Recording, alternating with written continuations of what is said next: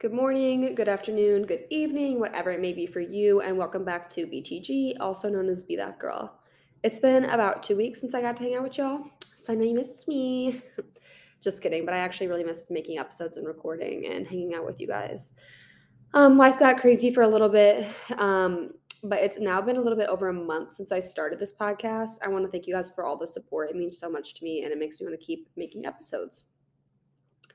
So, with no further ado, today's topic was actually an idea given to me by one of my coworkers. Um, shout out to him. He actually texted me this idea while we were at work one time, and I was like, "Whoa! I actually I love that, and I think it's something that I struggle with. So I'm sure others can relate. At least I hope you guys can relate. If not, then I think I just have a problem. So I guess I'll just teach myself this episode, but I'm sure you guys will be able to relate." The topic is high standards versus unrealistic expectations in relationships. So, this can actually go for friendships, relationships, family relationships, anything like that. But today I'm going to talk specifically um, romantic relationships. So, first, to understand what high standards versus unrealistic expectations means, I think we need to unpack a little bit about what that's even saying.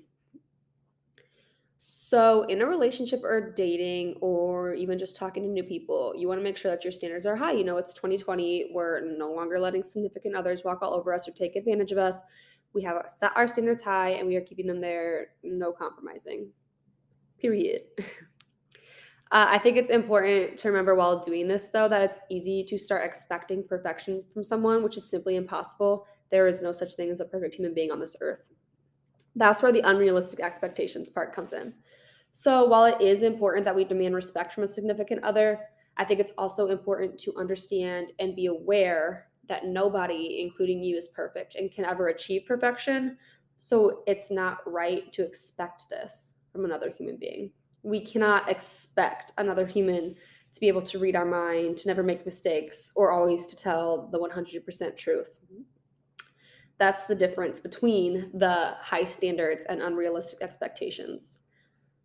So, for example, I think we all have deal breakers in relationships. So, for me, just to name a few, like number one would obviously be any kind of abuse, whether that's physical, emotional, anything. I'm not the one for that, baby. You out the door, okay?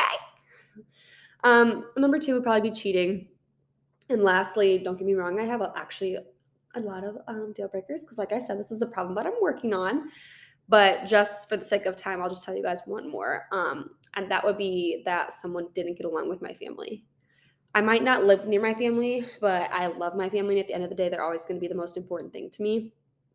Uh, I dated a guy in college that my parents, specifically my mom, actually despised.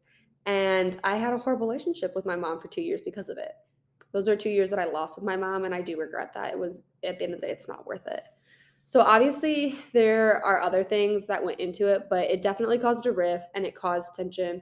So to me, that's non-negotiable. You have to get along with my family. You guys have to have a good relationship.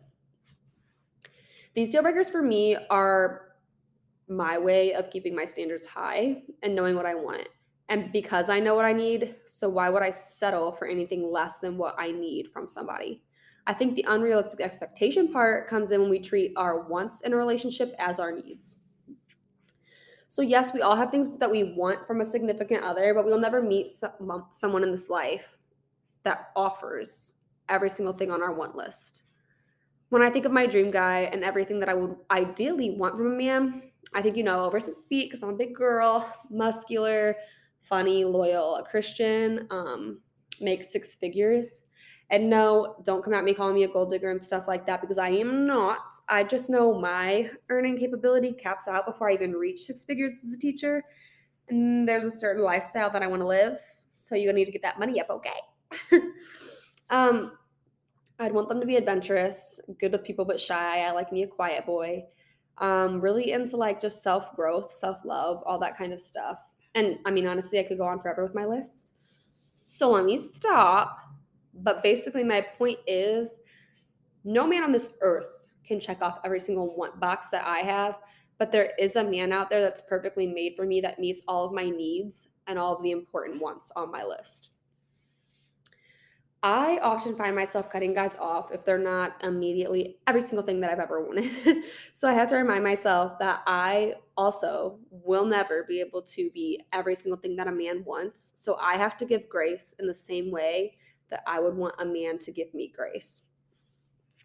I think the other thing to remember is that relationships are about growing together, they're about building together. Everyone has this idea that in order to work on yourself, you have to be by yourself, but that's simply not true. You know it's the right person when you're both working on yourselves with the help of each other. You're pushing each other to be their best self. So, because someone doesn't just immediately check off every single want, doesn't mean that as they continue to grow and work on themselves, that they won't be able to reach those wants in the future. You guys know what I mean? Like, yes, they might not be the best communicator now. They might not be so freaking funny now. But like, as you guys grow and get to know each other more, you will understand how each other communicates, what each other thinks is funny and you will grow to be that perfect person for somebody. It doesn't just happen at the snap of a finger. You're not going to walk down the street and meet somebody and be like, oh my God, every single thing about them is perfect. Um, I think it's really important to remember that loving someone is what makes them perfect to you. Like my ex, who whom I still have feelings for, which is why I'm bringing him up. When I talk about him, when I think about him, I like I know that man has flaws. I know it because I talk about them. But at the end of the conversation, I'm still like, but he's perfect. And it's because of the love that I have for him that makes him like that. So it's not fair to not give somebody a shot or just to cut somebody off just because right from the jump, they're not every single thing that you want because it will never be that way ever in a relationship basically just give grace to your significant other and allow them to make mistakes as long as they're growing from them. I mean, if it's something that's reoccurring, yeah, that's obviously going to be an issue. But if they make a mistake and they learn from it and they grow from it, then it's different. In the same way that when I make a mistake, I want to use it as a learning moment and I want to grow from it. Like the true teacher that I am, I want to give you guys some homework so that you can really apply this to your current relationship or any future relationships that you guys might have this piece of homework is actually something that I'm currently working on. Um, and it's helping me kind of realize a lot about my, myself and my wants and needs in a relationship. So I challenge you guys to go home and make a list of your wants and your needs in a relationship. Make sure that you put each item into the right category and don't get them confused. It's important to remember that list, this list is not set in stone.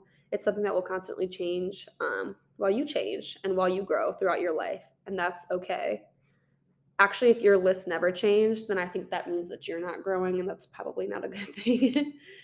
um, having this list will really help you visualize the relationship that you want and the things that you have to do in order to obtain that relationship. It'll help steer you to the things that you desire and remove you from the people and the things that really don't align with what you want. As always, I have loved being here with you guys, and I hope you enjoyed this episode.